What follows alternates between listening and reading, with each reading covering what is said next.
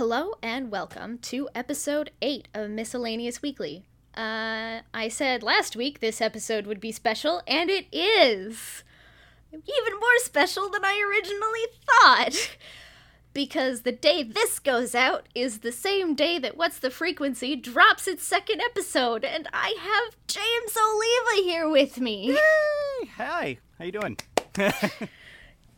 Uh, so yeah, James is the creator of What's the Frequency and also a very good actor. Aw. He plays Michael Tate in Greater Boston, General What an Asshole. Oh god, I'm sorry, General Willard in Oak Podcast. And uh, others, Apollo and Jim Robbie in The Wanderers, Sam in Misadventure by Death, Stranded in Radiation World. yes. Uh, you had a part in Otherverse. You had a part in Haven Chronicles. Yes. It was one more. I feel like oh I well I've done a, I did um I did a small little thing for ars Paradoxica.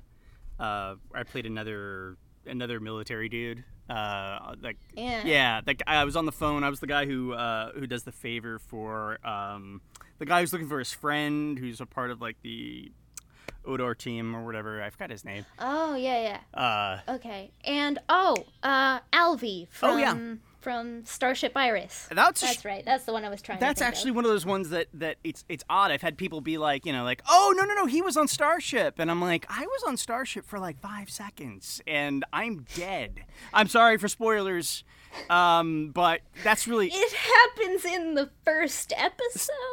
maybe they talk about his death in the first, but I but I'm officially I appear in the second episode um, via uh, uh, some sort of video message or something like that, and I'm I'm uh, Yeah. you know, I'm I'm talking all weird about stuff that they're like, that's not really that guy, and he doesn't talk like that, and so I mean, I, I mean, I've petitioned for a prequel starring um, Albie, and um, they don't care.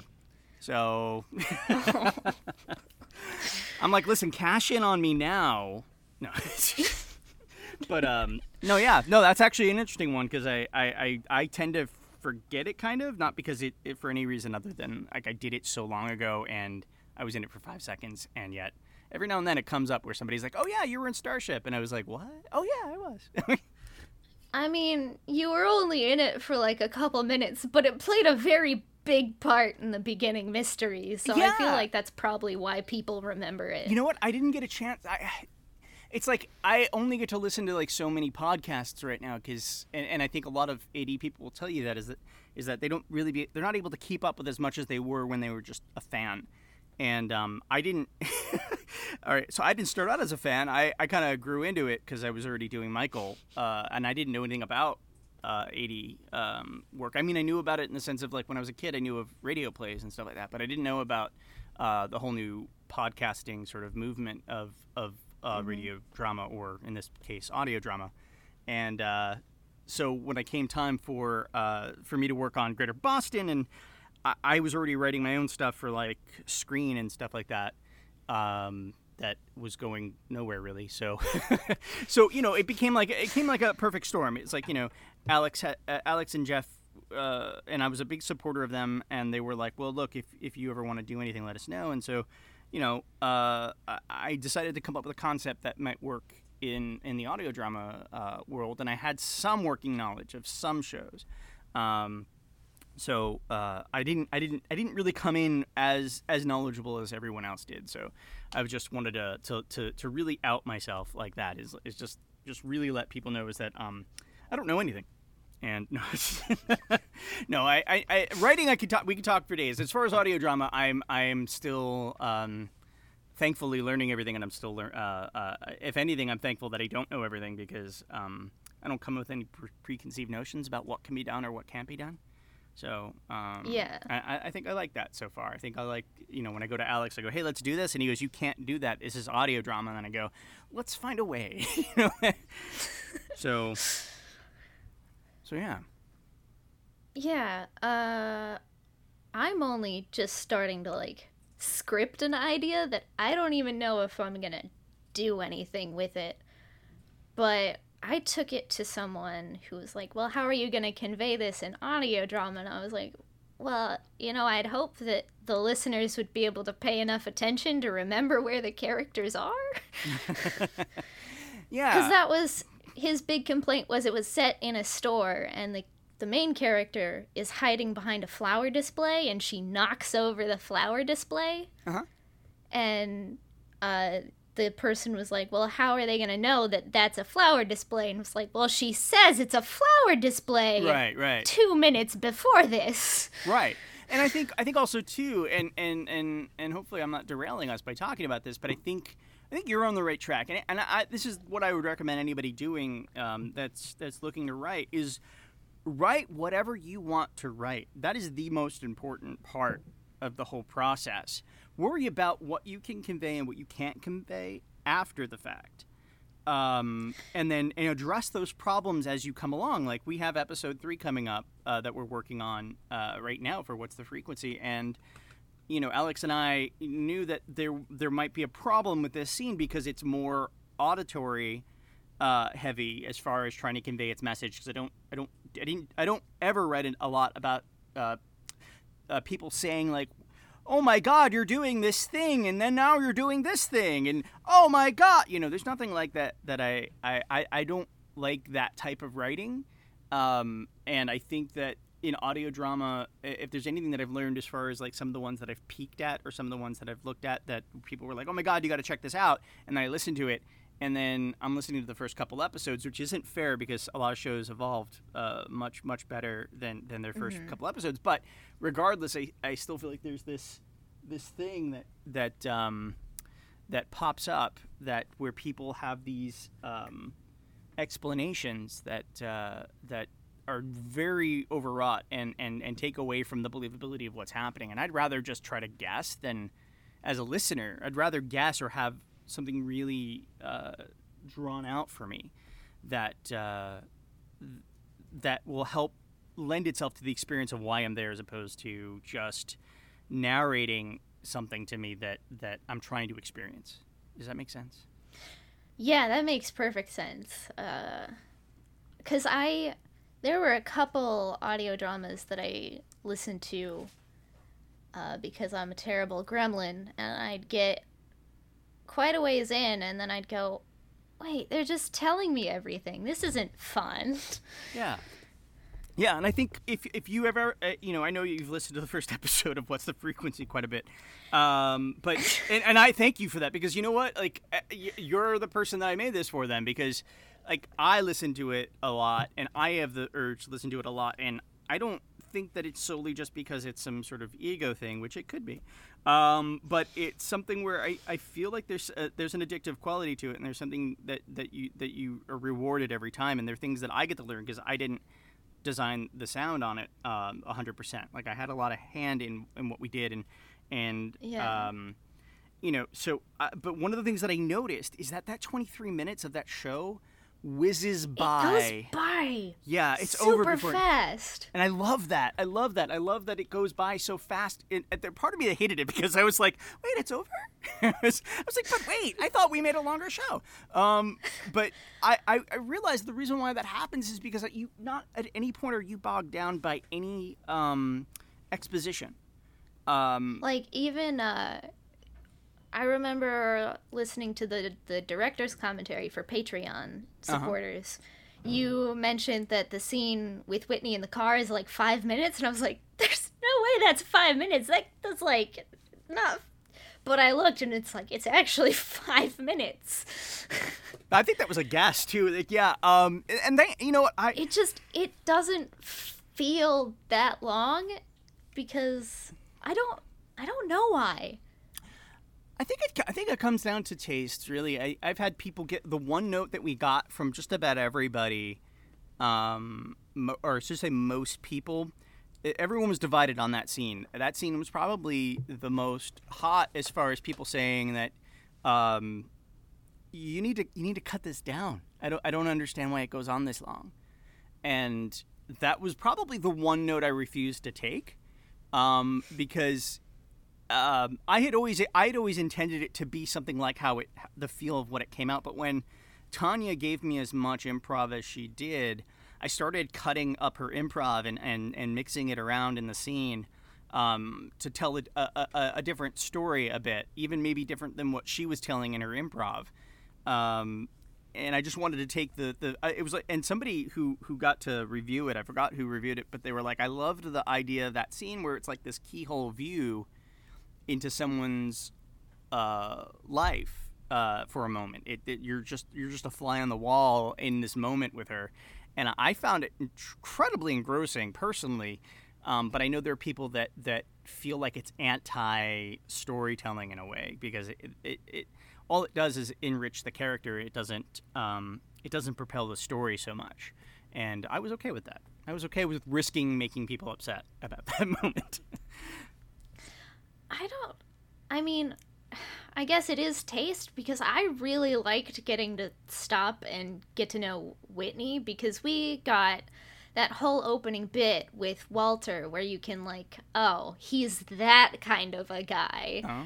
And then you get the car scene with Whitney, and you're like, oh, she's kind of the.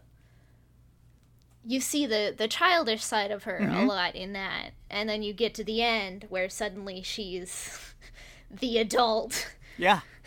Yeah, I, I really uh, early on I knew that their relationship was going to be complex in in how that I, I felt like they were very much the same person, but they were always the other the, the way that they would function around each other was the opposite of whatever the other person was was being so if walter was being the child if walter was being you know uh, uh you know fuss budget or a, or a jerk or something like she was going to make up for that or she was going to do the opposite she was going to be mom or she was going to be the daughter or she was going to eh, but they're always that relationship is always changing and meant to constantly change within even within a scene um, you know, sometimes he's the responsible one.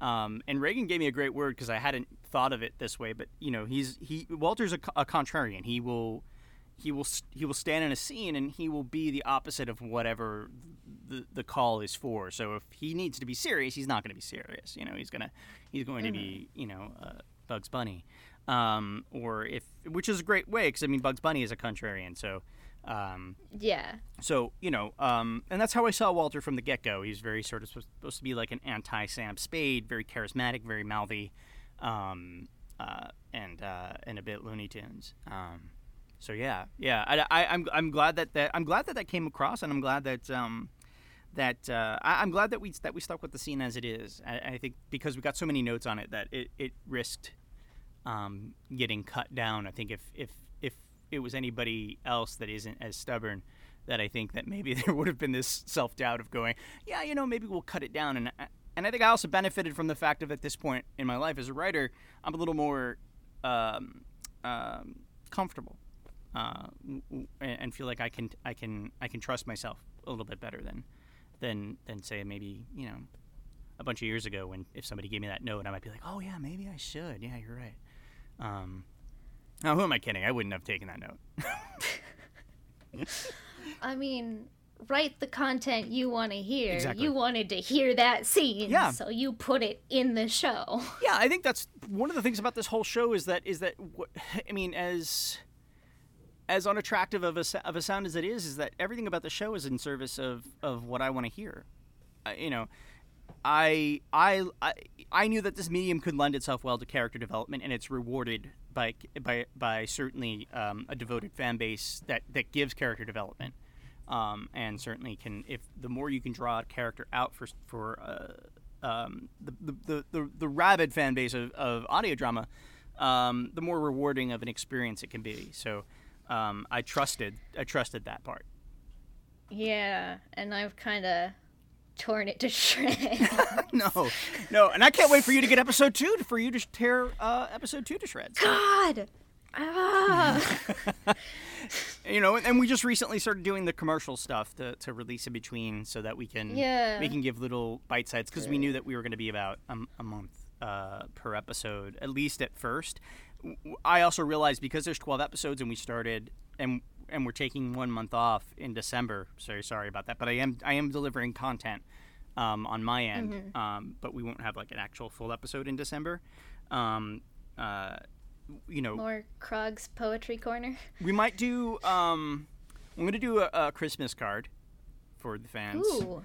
Um, Exciting. So it's gonna be. Um, I'll do like a, a thing about the like. I'll pick different characters to wish everyone a Merry Christmas, and we'll do things that are weird and bizarre, and maybe even a little spooky or something.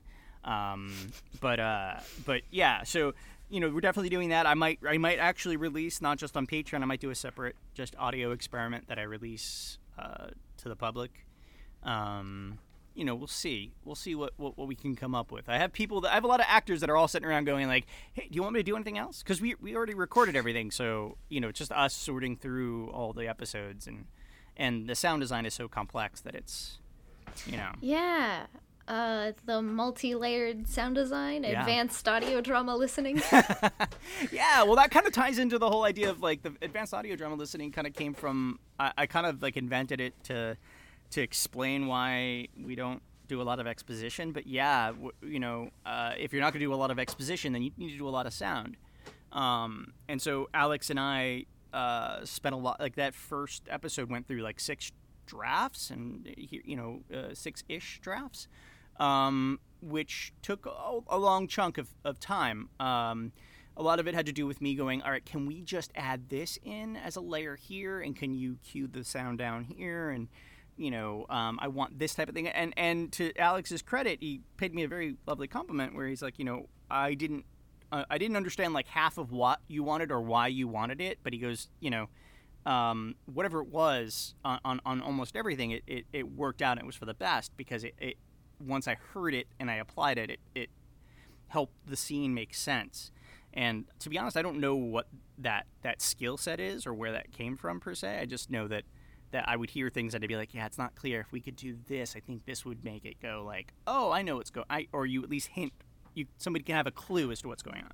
And um, so we layered in that like that first scene we layered in um, a party next door in the other room, and then we added a toilet flushing at some point, and then we would hear Krog walking down the hallway. And I was like, because and, and we added those afterwards um, because I was like, I feel like we need to know Krog's coming, and if we heard a toilet flush like in the far background, we'd know somebody was nearby at least, or maybe Whitney went to the bathroom, one or the other.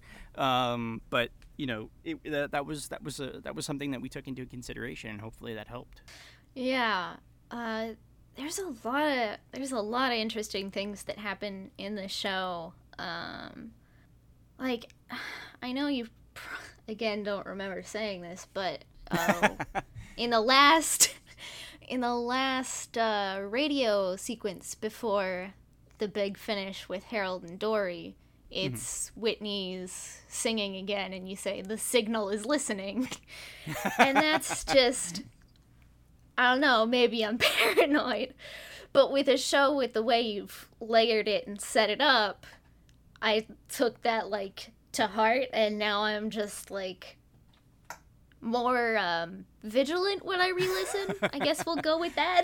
That's fair. Because again, I also listening back after the commentary, I also recognized uh, Boots laughing in one of the radio segments yeah. and a lot of garbled um lines from uh oh no what's his name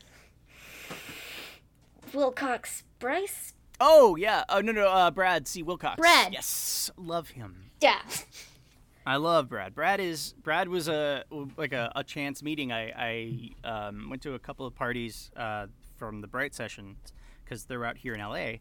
And I was uh, just at a bar and and uh, in L.A. and uh, I was sitting with uh, you know casually sitting next to Dr. Bright and um, and her husband and and so like I, at some point you know uh, you know, uh, Brad and I ended up talking, and actually, he's the one who recommended me to ACX, and then I started booking work through ACX almost immediately. Um, so he, he was he was integral in that part, and I, I liked his voice, and I liked him, and I thought, you know, what a great thing is is to invite him to audition, and I wasn't sure where I was going to put him. Um, at first, and I and actually, I there there is a, a very early test trailer that I made from the auditions to give Alex an idea of what I wanted the first trailer to sound like, and um, and he's in it as a different character. Thinking I was thinking that he was he was going to cast him in that, and then I gender flipped the character uh, to give it to um, uh, a female actress because we had gotten so many mu- Yeah. so many more amazing female actresses than we did men. And, and to be honest, um, I and, and it is crazy that it's like I would say like ninety percent of what we got was anywhere from good to excellent with the auditions. Um, and I'm I can be a stickler. I could be somebody who's a bit of a of a snobby, jerky person when it comes to acting and hearing other people. And but I felt like there were so many people that really just uh, had their own thing and really could fit in different spots. So we ended up casting like an ensemble uh, for the show as well. Um, because I couldn't let certain people go. I was like, I need this person to do something. Um, but Brad, Brad, I, uh, I, I, the second he sent, he sent me like three auditions for different, three different roles, and uh, I thought he did great in all of them. And then I was like, all right, well, you're my, you're my this character, and then at some point I had somebody else in mind, maybe for Donald, and I, I don't at this point I don't even remember who. Uh, and then when that didn't come through, it, it just and and then I, I liked um, uh, th- this other actress a little bit more. I just I, I had no problem flipping him, and I was like, and I did some callbacks here and there, and, and he was a part of my callbacks for Donald, and uh, I thought his Donald was just very peculiar and very interesting, and I was like, yeah, no, you're my Donald, dude, and um, and then yeah, and then I, I actually came, and then obviously we have a Louise, and our Louise is uh, is uh, Kristen DiMercurio, who's you know Mm-hmm. a bigger star than than any of us. So Arguable, but I'm also a podcast gremlin. well, thankfully she's amazing though. So I mean, I, I the second she she said she would come on board, I was like, "What do you need? I'll give you anything. What's your rider?" Um, thankfully she doesn't have a very big rider, so you know. Yeah. Uh, let me think. Oh, oh, uh, the big fight that you had with Alex that you talked about in the the satire, which you said could get a little raunch, which a little is a bit of an understatement from what I've seen. Okay, but yeah. Well, you know what? In this way, when I met Ranch, it wasn't. Uh, okay, yeah, you know what though? I don't mind telling this story, and I don't think Alex would mind telling this story because this is this is the nature of our relationship. It's very, like I said, Michael and, and Leon a bit, and so uh, Yeah. I spent I've spent my whole creative life filtering through Alex, and so and and to go back to that other thing I was telling you about with the short story is that Alex wasn't around to read that story to be like, oh my god, what are you doing? And then make me. He's like the only person in the world that can make me self second guess myself. Um, so so he he you know if he were to go like you can't do this, I may ha- you may have gotten a different story. um, so yeah, you know what? I wrote all these different the commercials uh, for what's the frequency. Um, uh, take on a, a, a more uh, satirical nature uh, as the show progresses, uh, something of a more obvious satirical nature. And without getting into specifics, because I don't want to ruin anything for anyone, uh, uh, the, ranch wasn't so much sexual as it was sort of a controversial thing and, and probably needed. n- Not probably. Ultimately, within the argument, I, I conceded, but it took a while uh, to to concede that that that the uh, the the thing I was tackling, the thing I was bringing up, wasn't coming across as uh, clear as I wanted it to, or or I was leaving too much open for interpretation, and and people could certainly extract the wrong message, and and I would be leaving myself open for um, a, a wrong interpretation and being on the wrong side of being on the wrong side of an issue that I wouldn't want to be on that wrong side I, because I don't believe in what people would be able to get from it. You know what I mean? Like I'm, I'm dancing around it ever Yeah, so yeah. slightly. But yeah, no, we we actually had it out. We had it out for about like uh, maybe like an hour of of of Alex telling me, yeah, no, it's this, and people are gonna, and this is how I see it, and I'm like, and I would get offended. I'm like, how do you see it? You know me. He's like, okay, but. I'm not looking at it like somebody that knows you. I'm looking at it as somebody that, and I'm like, that's not acceptable. You know, I was just, I get, you know, you know, when you write something, you get you get defensive sometimes, and and you know, especially because you see it clearly, you see it, you see it as as you've written, and I think that's also something that's very important for people to know when they're writing is that you do need somebody to filter through, um, and you don't need a yes man. I think you get, having a yes man is is is death. Um, you need you need somebody who you absolutely love and trust, somebody who will tell you all the good things and the bad things. Um, and and and even when you get a bad thing, you got to be able to take that with a grain of salt and decide if, if if the bad thing has a validity to it or not. And how you hash that out is how you hash that out. I hash it out with through arguing. Um, and um, and through uh, and thankfully, you know, Alex and I are, are, are, like family. So you know, really nothing's going to uh, shake that tree and uh, and uh, t- you know present itself as a as a detriment to the to our uh, relationship. So you know, we can we can be a lot more evil to each other and get away with it. mm-hmm. Uh, let me think. There was something else. I hope so. yeah, no, there's way more. I just need to. Of course, I didn't write it down. The one reason I made this friggin' script and I didn't write it down.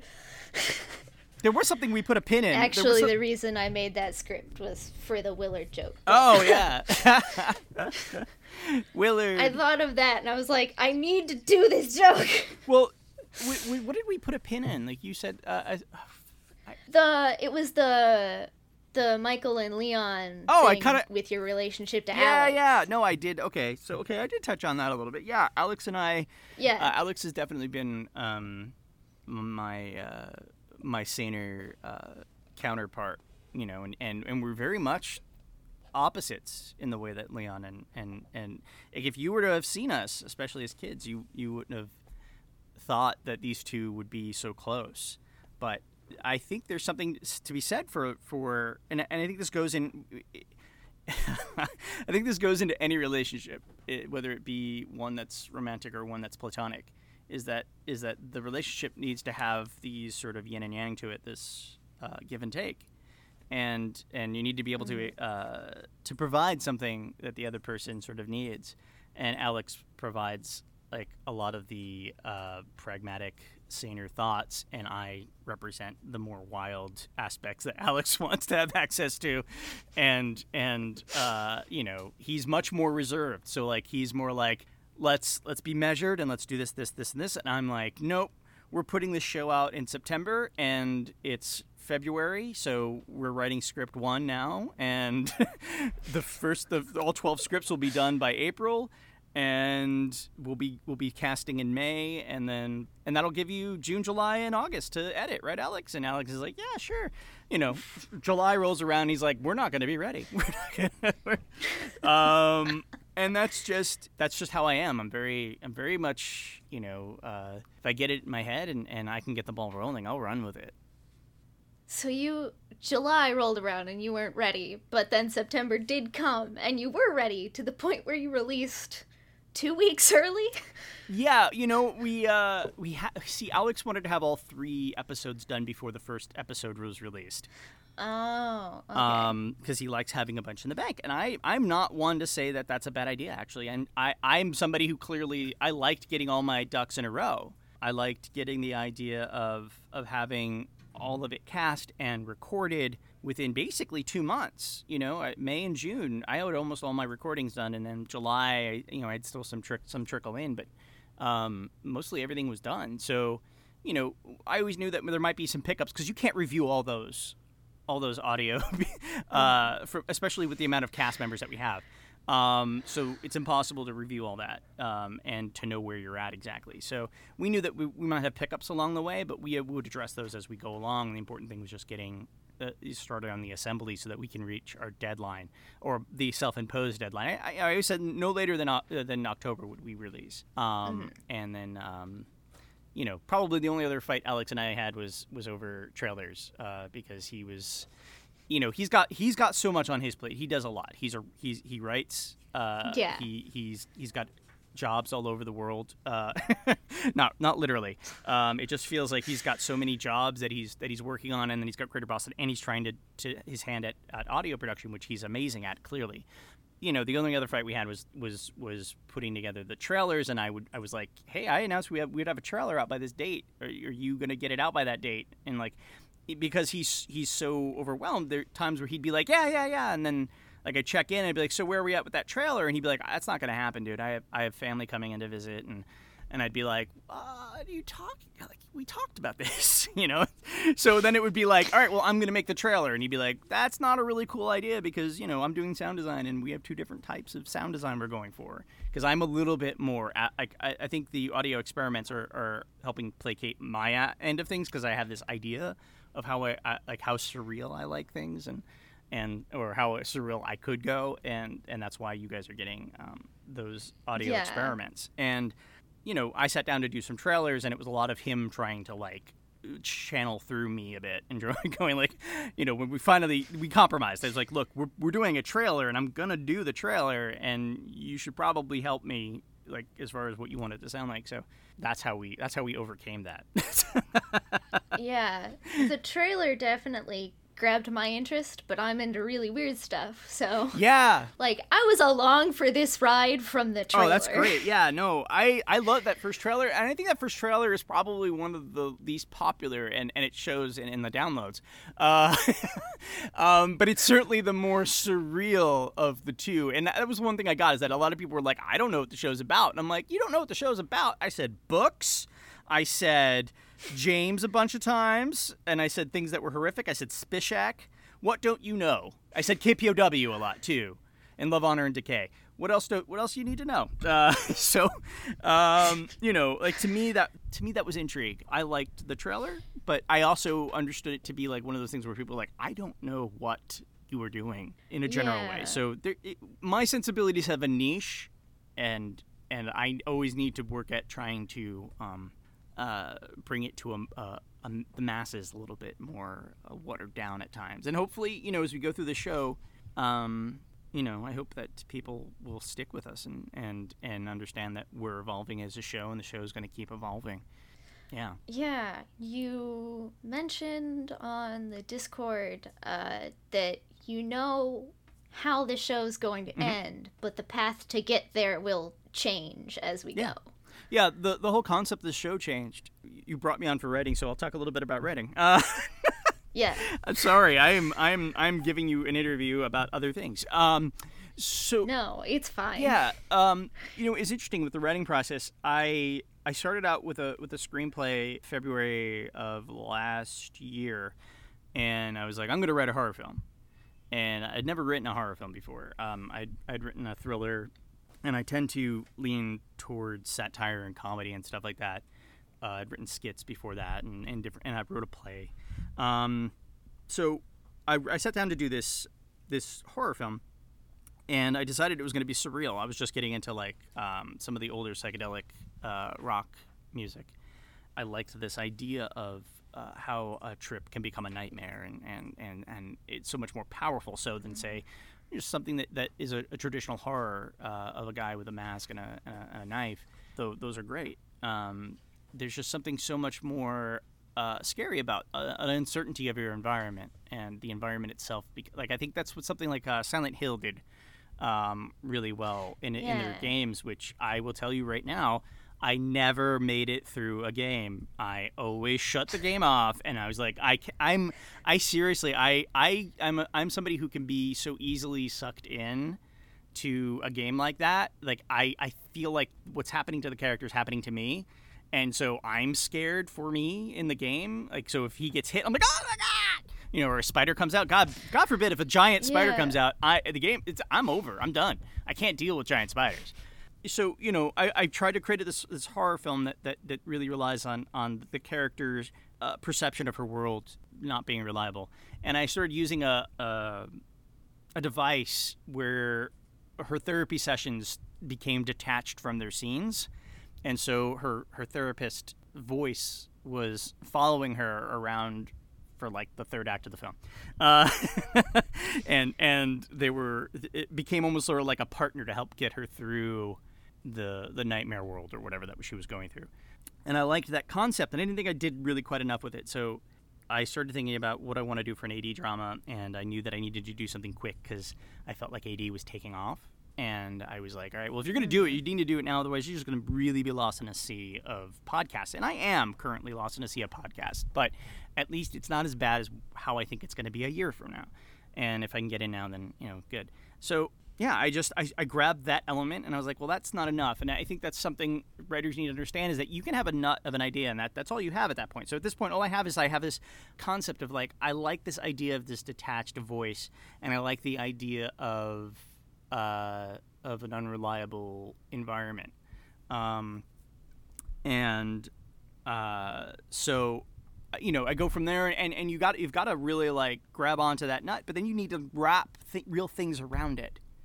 Um, without that, you don't have a story. You just have this really cool idea and this really cool concept.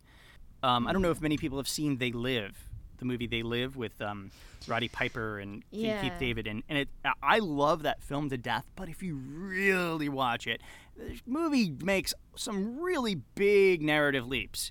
Like just completely skips like all the stuff you need to know about like like he just immediately starts getting involved in everything. Like he, he's got a job, but he's this nomad, and now like within five seconds of working on the job, he's now he knows like the secret underground of, of people that are breaking the broadcast signals, and which by the way has no relation to the movie, my show.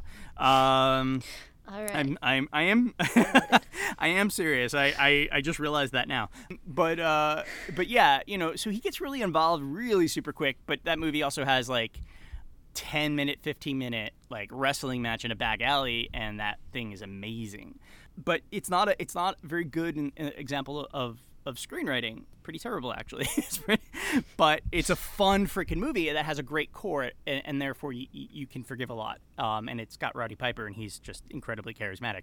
But I think in general, you, you don't use that as, as the rule. That's an exception. So a lot of things have to fall in place to make that work.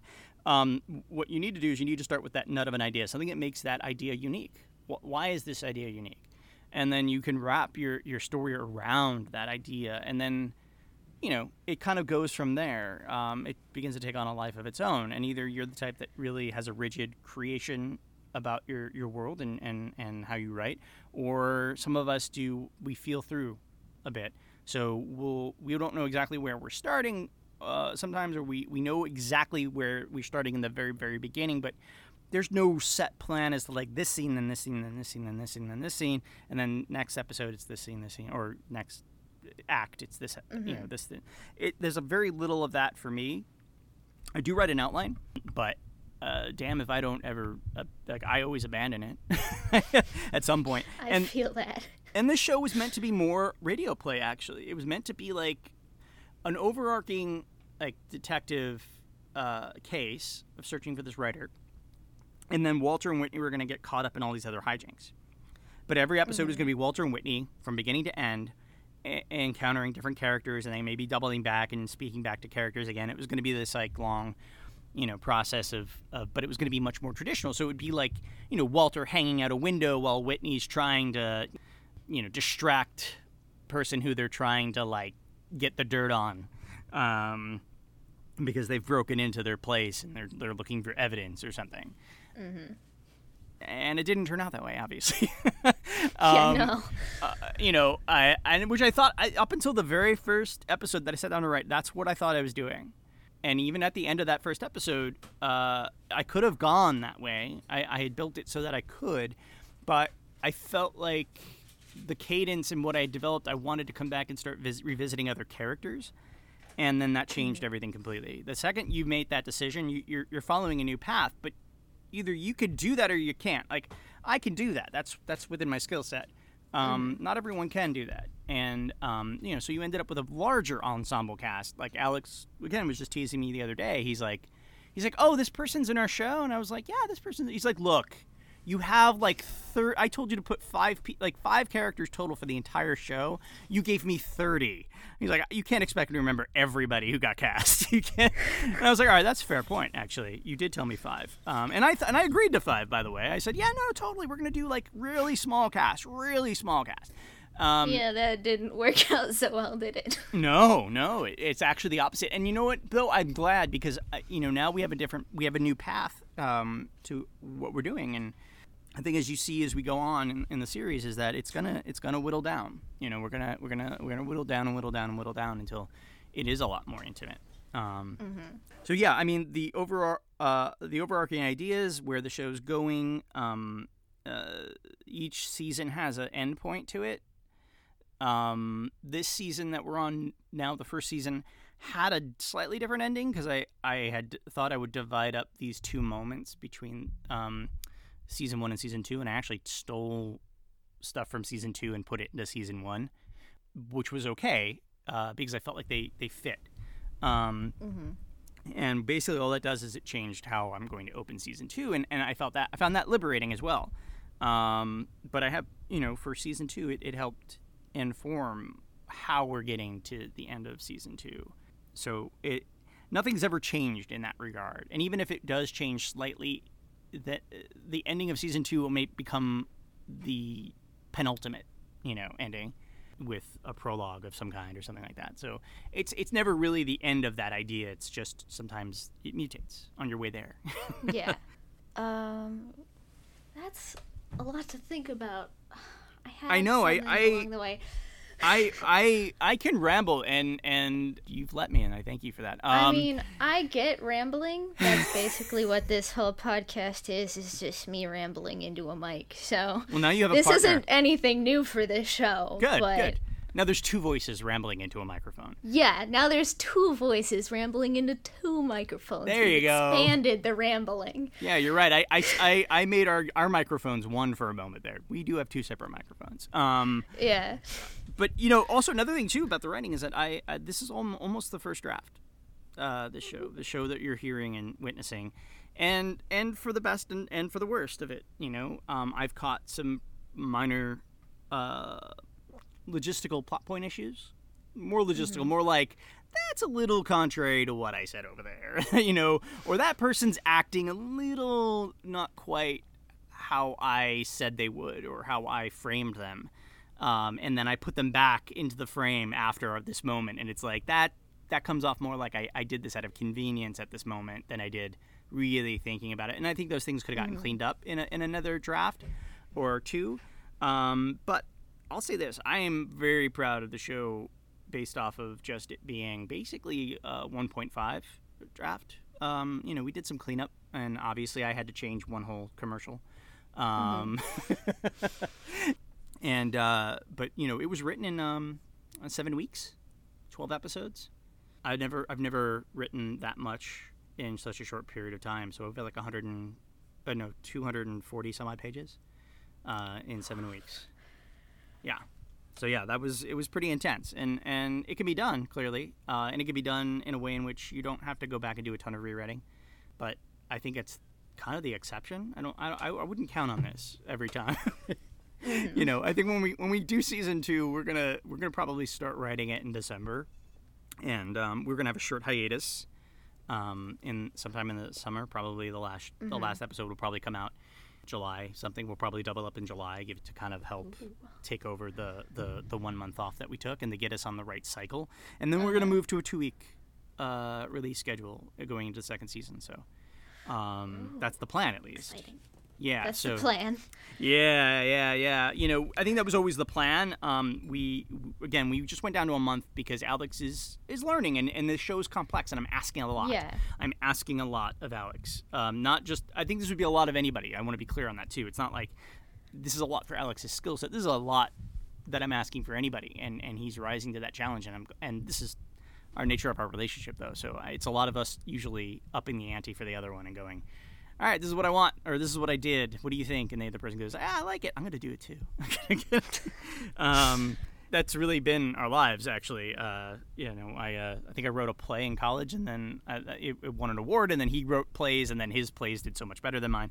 Um, that's really the story of us. Is that is you know is me doing something, and then him going, yeah, that's really cool. I like it. I'm going to do it better.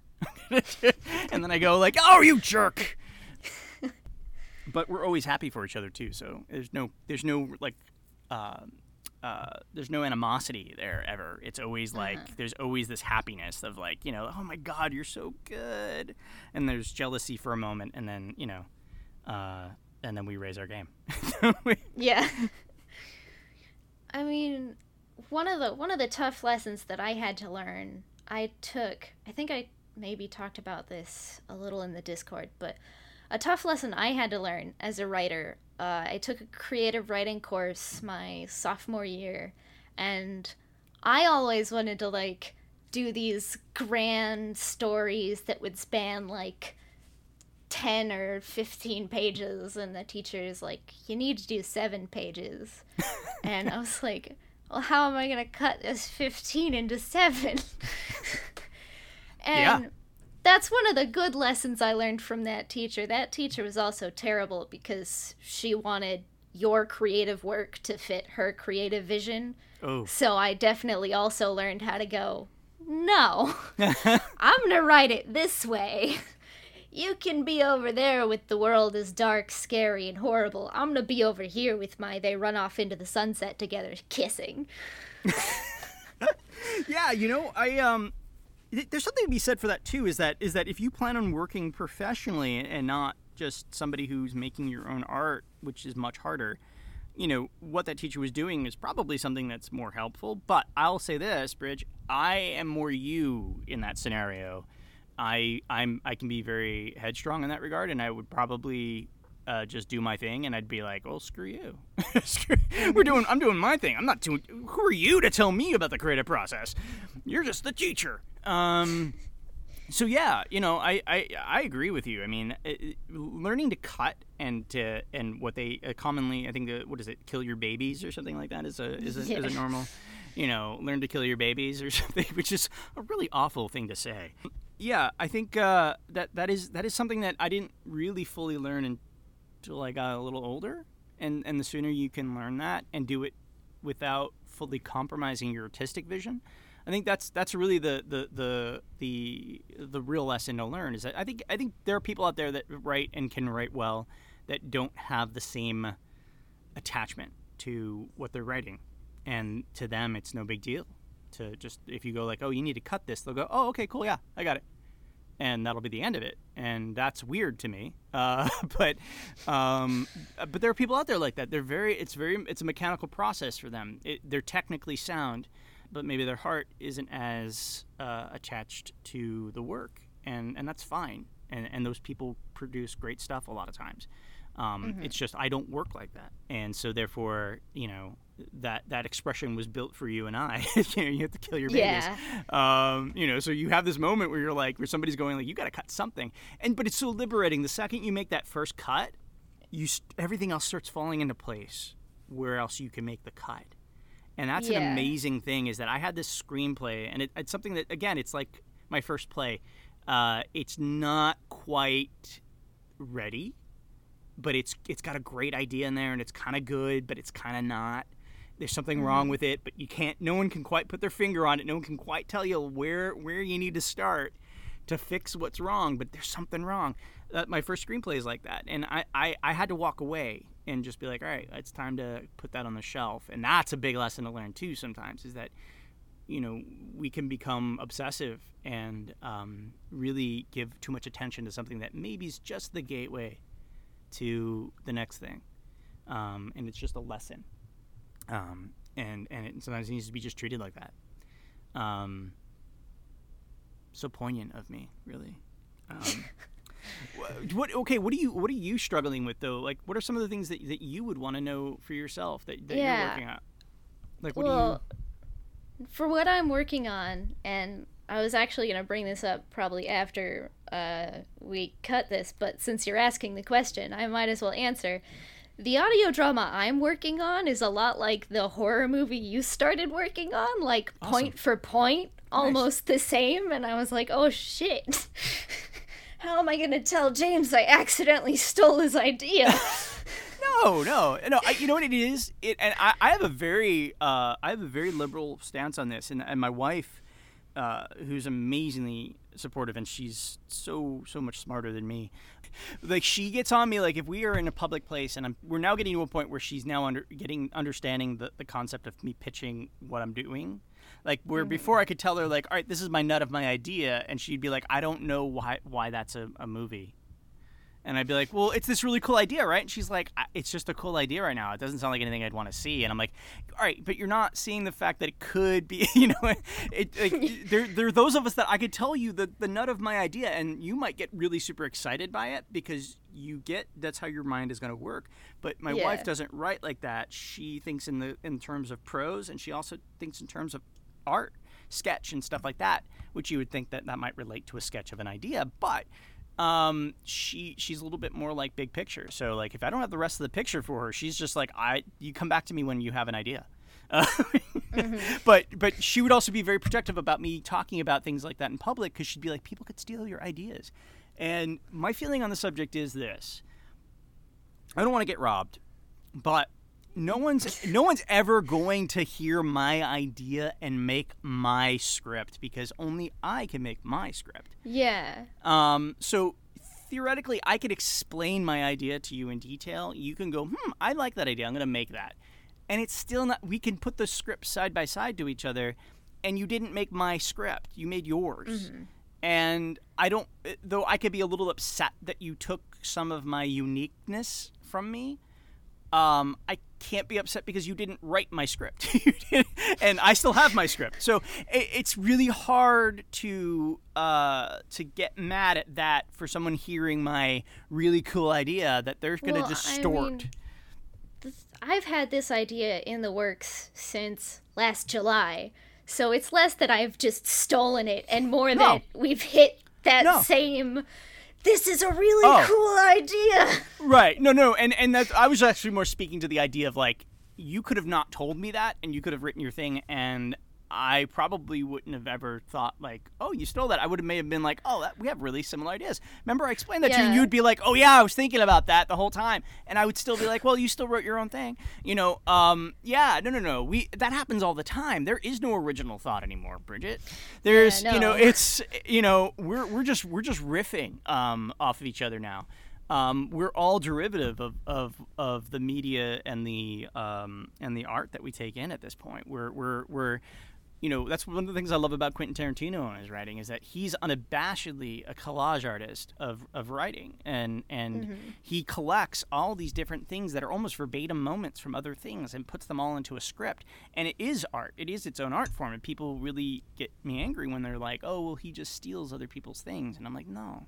Then you, I then mean, Shakespeare stole every play he ever wrote. We're so. all stealing. We're all stealing to some degree, and and, and we can't. We, we all make little uh, you know caveats for those things. Um, uh, and I do too. I, you know, I go like, "Oh, this inspired me." I do a lot of this. Um, actually, this is one of my favorite things: is that I I misinterpret things and I allow myself to misinterpret them. Like, so I'll at some point I'll realize that I probably don't understand what it is I'm listening to, especially music. Uh, like I'll, I will not hear the lyrics correctly, but I'll hear I'll mishear them, and it'll inspire me to write something else.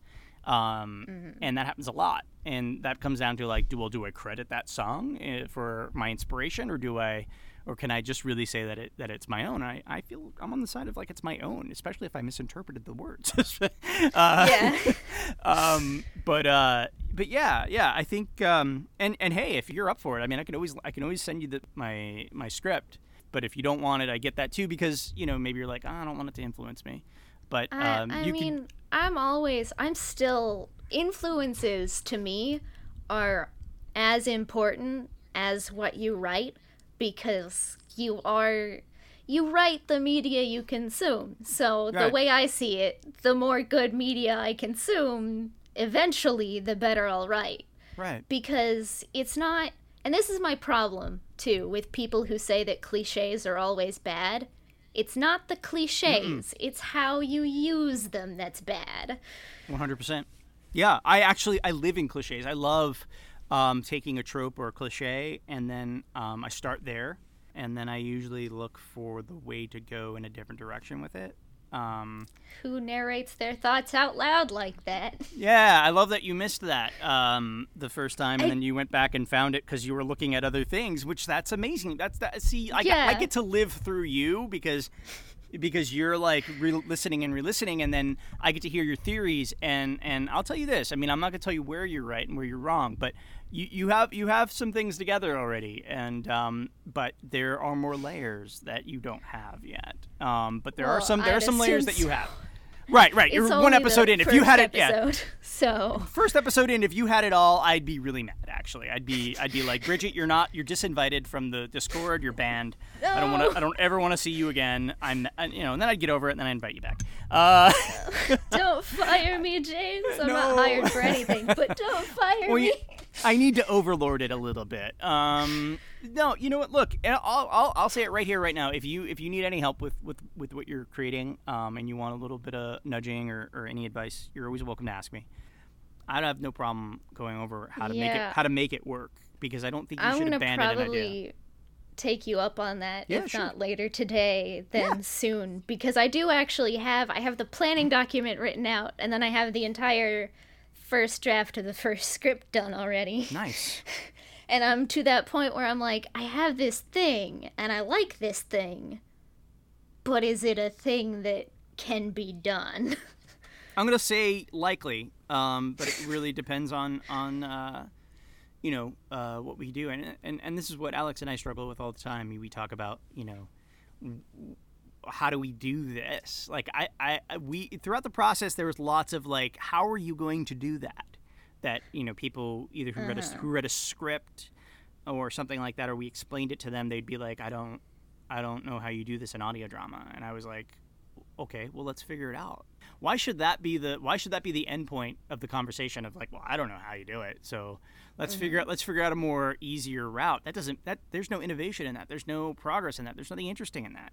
And and I don't mean to sound like a snob or an elitist in that way. I mean, um, as But- a as a listener, I totally get what you're saying and I'm not going to name names. okay, But recently I sort of reflected back on some shows I watched when I like started my dive into podcasts and I realized that they're not actually that good. no, and I, I like you know either they rely too much on narration or they leave too much to the imagination or they're just in this odd middle ground that doesn't exactly work right. and usually in like probably any other genre i would find what's the frequency really weird and confusing but because it's noir i've gotten myself in the mindset of oh there's a mystery here and we're not gonna know it until walter and whitney start to stumble on it as Yeah. well Yeah, I mean, we know a little because the the show description talks about Carmen and her husband and the search for him. right. But Which I, I couldn't figure out like how you knew that at first, and then I was like, hey, "Dummy, it's in your description on the website," and then I was like, yeah, no, I "Oh." I went to the website for s- something. God knows what. I can't remember now. But I went to the website and I was like, Carmen, Carmen? That must be a character coming later. And it's like looking for Carmen's husband. And I was like, Carmen's husband is a writer. Yeah, Carmen. Writer for Love, Honor, and Decay?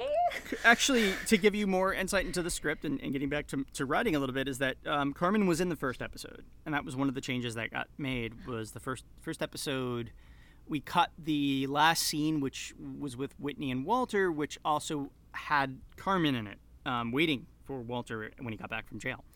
Um, Okay. and we would have gotten because I had this whole idea like I want to set up the premise of the show. I treated it like a TV pilot. Um, that i in a TV pilot, you need to introduce all your main characters. You need to set the um, what your goal is as a show and, and what your show is going to be about within the first episode, and then you sort of just riff from there. Um, so I, that was how I treated it, with the idea of also treating it like a horror film, where I, I give you um, kind of like a stinger open. It's a soft stinger. Yeah. Um, with- Plunged the axe yeah, right into his skull. yeah. Brad was. I was there for that uh, take actually. Uh, some of the LA actors I was able to sit with, and um, we there. Unfortunately, I ruined a lot of their takes uh, because I was Oh. either laughing or you know making some sort of noise, and I was going like, you know, yeah, that was great, and they're not done yet, and I'm like, oh, okay, I'm sorry. Um, but you know that that the uh, the stinger wasn't there originally. It originally opened up with Walter and Whitney. Um, we just I'd gotten some notes, and uh, Alex. It came down to Alex really usually, and Alex was just like, I think you just I think you cut the Carmen scene out, and you make it Walter Whitney so we can be with them a little more. And then that's when I got that's when I got the idea for the ice cream uh, to, to to wrap around for the ice The cream. banana split. Yeah, that's when that came back in the rewrite, uh, which I thought was perfect because I was like, all right, look, and it took me like it really took, and I, I really I don't mean to brag, but it took me very little time to, to come up with how to fix it. I, I'm I'm at a point, like I said, uh, I, I've I've kind of been doing this long enough that I can work much much more quickly um, than I used to. So Alex gave me the notes, and I within like a day or so, I had I had my fix uh, for the scene. and I added the stinger. I was like, the stinger actually is so much of a better idea because it gives everyone this sort of, um, uh, you know, uh, preamble to the scene with Donald, and it also gives everyone the false impression that um, that Detective Charles is our is our lead. Um, I'll be honest. First time. I listened, I was like, this is. I wasn't in the Discord at that point. I was just listening to the first episode because you dropped it early, and I was like, oh, well, this is weird. Not exactly what I thought from the trailers. And then it cuts to Walter in the office, so I was like, okay, this seems more in line with what I thought. Exactly. No, exactly. And I and I wanted to do that. I I'm not. I I have to, t- I tell you, and I give this advice to you and anybody is that if you're up for it, don't be afraid to, to piss everyone off. You know, um, I, I, I'll, I'll guarantee you that there are going to be people who like the show as it is right now. The best, the, the only the only small bit of spoiler I can give anyone for what's ahead is that it's going to change and it's going to keep changing. It's going to evolve with you, and hopefully, it teaches you how to listen to it and how to how to continue to listen to it. And uh, we have wild ideas, and I know I mean, for I'm fact. super.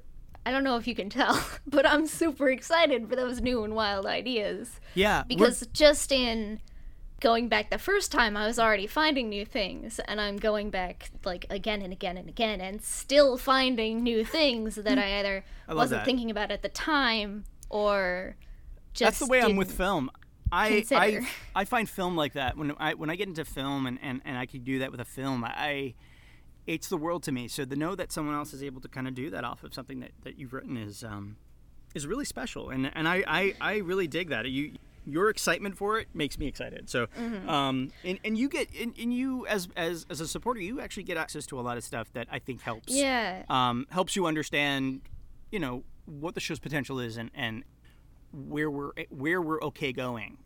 Though the, the, the, the first thing I put out, the poor Donald thing is, you know, I, I can't say that's where we won't ever go, but it's certainly not. You know, we, we plan on, on being a lot more, uh, telling more story than, than maybe that. It, it, it, it's it's a bit, you know, interpretive.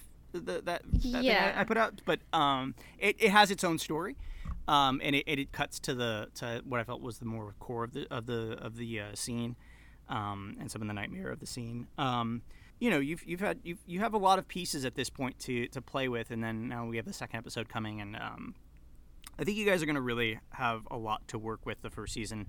We're going to spoil everybody and give you tons and tons and tons of audio. I have, I have plans for more au- more audio than than I've promised. Uh, so uh, so uh, that's a good place to be in though. Like I Yeah. think I think we're going to have a Halloween audio experiment that's separate from the audio experiment that you guys are um, uh, entitled to. So there might be two. Um, it's a but one is going to be way more horror element. The other one is going to be a little bit more silly. Um, So those are things to look out for. but um, I, I you know I mean, I hope I I'm always on the lookout. Anyway, go. No, no. I, I hope I hope that I answered some uh, some good questions for you. I hope that if you have any more questions, I don't have to go anywhere like just yet. So, um, I mean, uh, you've pretty much hit any question that I really wanted to ask. okay. Uh, and you've is given fair. me even more than I originally like thought I'd get going into this. I'm a talker. I'm a talker. I love talking. yeah, we, I- I- we share that you and I. Yeah, yeah, and and I, you know, you you've been a blast, and, and like I said, you've been a blast um, throughout uh, Discord, and uh, and and I certainly, um, you know, I'm I'm at this point still, you know, no matter where my career goes, I'm still at that point where everything, you know, somebody appreciating what you're doing, and, and certainly to the level that, that you and maybe some of the others do, uh, is so endearing that. You know, it's like it's already like it's like almost like family. So it's like you're like you know, like, uh, Yeah. Bridget, I'll help you out. Yeah, yeah, whatever you need, whatever you need. You I just let me out. haven't again. I haven't like done anything with my with my script or my idea, but I have I have felt that so much just like on the outlier of the community.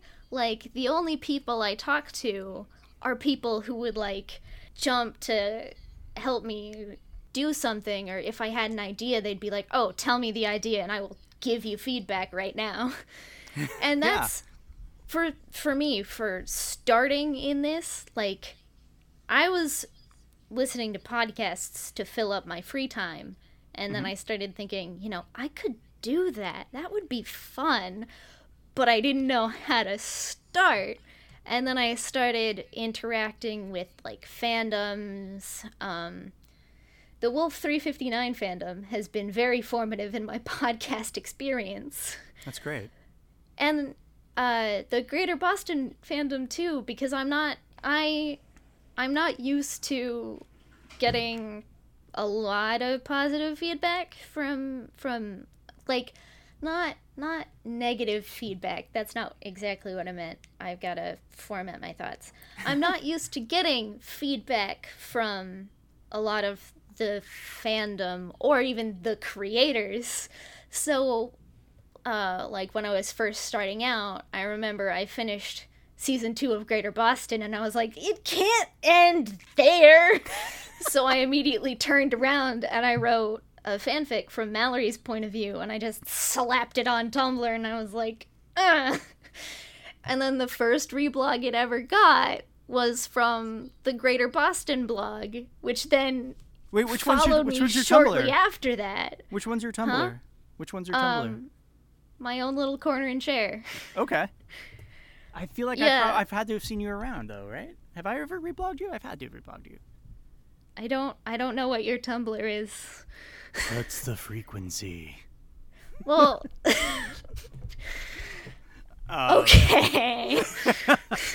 I don't have a personal one um, at the moment. I, I, no, I didn't. I don't think I ever had one. I just I jumped onto Tumblr uh, because I knew that a lot of AD fans were there.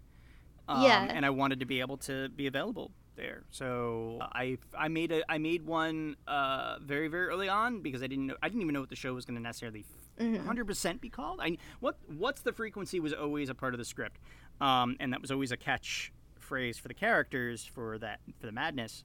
hmm I didn't know what I was going to call it. I, you know, we went with like we had the signal, we had mysterious signal, mysterious frequency, and what's the frequency was definitely there. Um, And then so I, I had a I had a, a page that was um, I think it, mysterious frequency, um, or mysterious signal, one of those two. Uh, and I started it, and I think we posted one or two things there, and then I abandoned it because we we came up with the real title, and then we kept, we had all these other web pages that were WT frequency, and I was like all right, we got to make a new one then. And uh, you know, it wasn't e- it wasn't hard to abandon though because it was uh, you know maybe I only had like one or two posts on it, and uh, no one knew who the hell we were. So, um, my can I just point out I haven't really cursed at all this entire time, um, have I? So, do you need- do you need me to curse at all? I mean, No.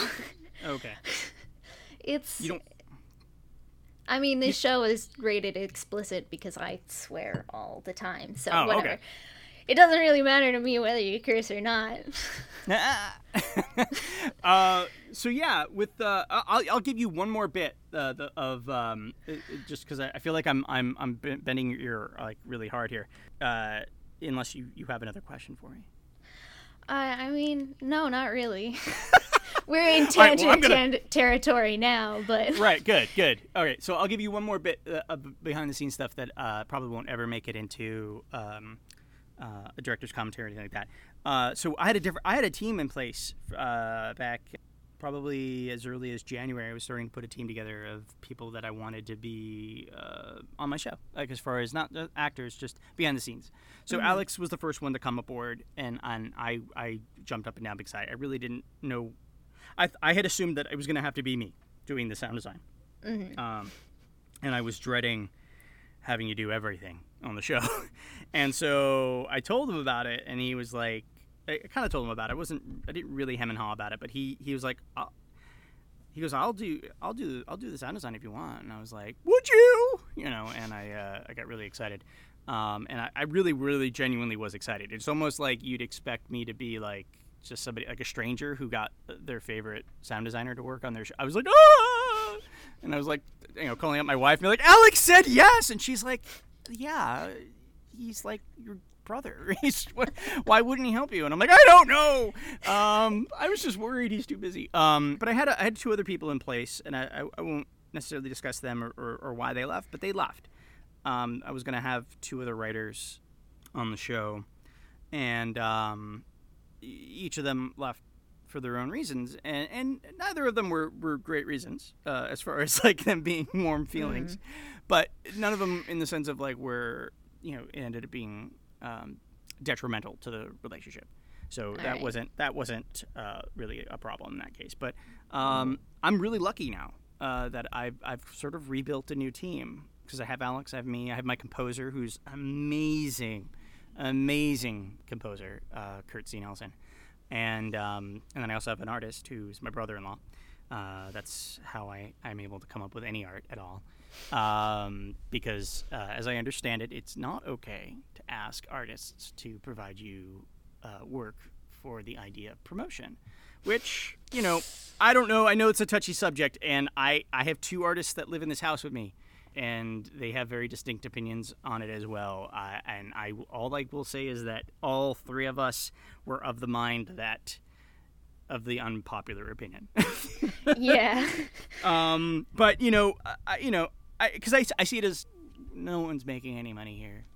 You know, if if if you want your if you want your stuff out there and, and I want my stuff out there and, and we can make a mutual beneficial sort of thing and that's what happens mm-hmm. for the mm-hmm. actors that's what happens for everybody everyone works for uh, free at first and if you're established then yeah you deserve your money unless you don't want money and then you know because you're cool and you're kind then you know yeah. then that's it but you know you know but everybody on the show is promised uh, something if we can get the patreon campaign up farther, then you know we're def- we that's the first and foremost. Like there's a lot of there's a lot of shows that put the paying the actors like at the top of the mm-hmm. of their mm-hmm. scale. We have it a lot lower um, because of where we feel on that subject. As far as like, no, we want to get the money now. Mm-hmm. Um, and as soon as possible, we just want to cover our fees first, and and maybe yeah. create a little bit of a uh, little bit of of like a of a slush fund so that we were able to like maybe buy somebody a mic or we're able to to to do something on the fly, like pay for a ticket somewhere to go to a convention. So you know that's where that first hundred dollar limit covers us. But mm-hmm. you know, mm-hmm. now I have this team of like, you know, we have Reagan. Reagan, I brought her on, um, and uh, as as you understand now, Reagan at some point was like, I don't, I'm not like offended, but I don't know why you haven't asked me to write anything on the show yet. I was like, well, I was like, well, Reagan, I wrote the whole damn thing, and I was like, I had somebody, had people as writers on the show, and they dropped out on me, and I was like, I just thought I was on my own. But yeah, if you'd like to write something, you know, you are absolutely welcome to. I respect you the utmost. So she's actually already been assigned a couple of tasks. Um, but she's also handling our, our, community relations, and I have somebody who handles our marketing, which is Claudia. Um, and she's also on the show as a voice actress. But Claudia is freaking out of sight, amazing. Mm-hmm. And and I don't think I could say enough good things about her, and I I believe in her hundred percent as an actress and as as as our marketing uh, manager. Um, and then we also have um, Melissa uh, Peterson, and she does our um, she comes up with our gifts. Now, I haven't given her any specific tasks as, as of yet because she's somebody who's also giving her, her talents for free. And mm-hmm. she kind of came in late in the game. Uh, she volunteered herself. So I feel very weird about going like, hey, Melissa, could you give me some art, you know, for free because I'm not going to pay you at all or anything like that. She's been super, super, super supportive of us already. So she's done some work for us um, and not gotten paid anything, and I feel awful about that. So, um, but yeah, so we have a really strong team now, and I, I feel I feel like everything's worked out for the best we lost mm-hmm. two members, I was just I was like distraught because I was like, we're only down to me and Alex, and that's it in the production end. And you know, our music guy is our music guy. He's not. He's just did the theme and and and uh, for right now, and and has just done the theme. Maybe down the line, he'll he'll be free to to do some more scoring, but um, it's just Alex and I. So I, you know, to kind of be able to put some people after the fact was was really good, and and we needed to do that because we needed to come out two weeks early because of the the, the not was it two weeks early? Was it really two weeks? No, it was a week. Um, was it? We, yeah, because it was the twentieth. The twentieth, yeah. Uh, we came up with a with a trailer a week before that, thinking we were two weeks away from our our launch. So I was like, all right, drop the last trailer, which was a very linear trailer. So yeah, with uh, with with we needed to drop because we just the the, the trailer that I dropped in September uh, had charted us, and I was like, huh. So I was like, Alex, we're at like Alex had us at like 30 something on the charts on the performing arts, and we were on the arts chart at like 140 something. And I was freaking out. I was like, what? This wasn't supposed to happen? Um, and so I was like, Alex, the first episode's ready. We're dropping early. And he was like, no. and I was like, Alex, come on, think about it. And he, to his credit, he was like, okay. And um, so then we immediately just started making plans on what to do from there. Uh, and that was a scramble. It was hard. It was hard scramble because we, we, we had everyone geared up for the 20th, and then we dropped it and way early, and uh, there was a lot to do uh, to get everything prepared and ready. So you know, anywhere. For, and, by, and by the way, it's just so everyone knows, uh, whoever listens to this, Brad C. Wilcox, not Brad Wilcox. It's Brad C. Wilcox. Has to be um, for the sheer fact of uh, just there are too many Brad Wilcoxes that you could confuse him with. So Fair enough. we need it to be C. So we screwed that up twice. We put his him in the credits twice without the C, and he, you know, it's it doesn't it's not not very helpful to him. Uh, so that's as much as I'm going to say about that on him because I don't need to make his life miserable. Um, but yeah, yeah, I think I think uh, you know that's that that those are all the things that I can think of to ramble on. Now, granted, I can keep going and going and going, um, but there there has to be an end point at some point. I'm sure. Yeah, I do have I have one question to end this on, and I Yeah. think I know what the answer will be. Okay. I'm gonna do my outro first. So this has been episode eight with James Oliva, Yay! Thank you. who has been honestly amazing. I was not expecting him to say yes. I really wasn't. I wasn't expecting you to get that that fast either. Like I sent that while I was in class, and I like 20 minutes later I was walking back, and you would like you just sent the email like 10 minutes after, and I was like, what is this wizardry? Oh yeah, yeah. I, I, I move quick. You got to know that. I just I'm I I don't I don't I don't belabor anything. So Yeah, so uh next week we'll I'm going to go back to probably hopefully a regular format episode after 2 weeks of just bucking the format. But to end it, James, I want to ask you one very important question. yes, please. What's the frequency? Oh, what is the frequency? Um, hmm.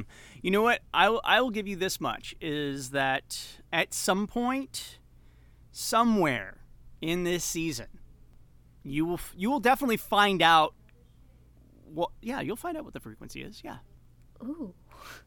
Yeah, I think you will. I think I, I there there are two there are two answers to that question, and both of them one is a one is uh, a sly bit of a mystery that, that if you look for it you'll find it, and the other one is more literal uh, of of what the frequency, what's happening. Maybe you won't know like exactly which frequency, but I'll, I'll, you'll know. You'll know.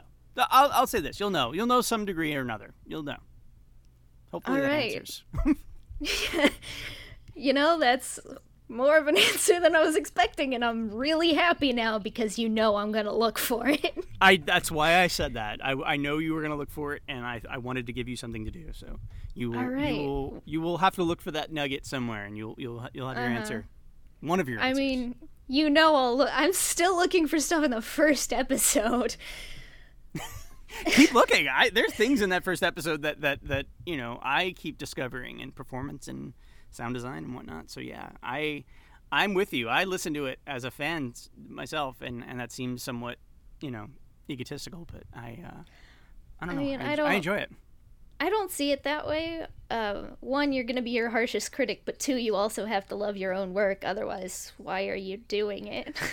It's because so many people are involved. You know what I mean? Like, it's not just me anymore. It's it's Mm-hmm. the actors that have interpreted the roles, and in some ways they didn't give me exactly what I thought I would get, and I got something better, or that I got Yeah, something that I was like, oh wow, yeah. Something I picked up from uh, talking with uh, Gabriel and Sarah from Wolf, too, is Yeah. they like what they write sometimes, but then the actors come in and just make it better.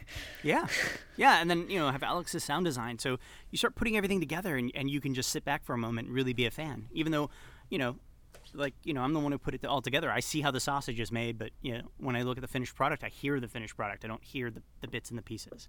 So Yeah. yeah, it's really cool.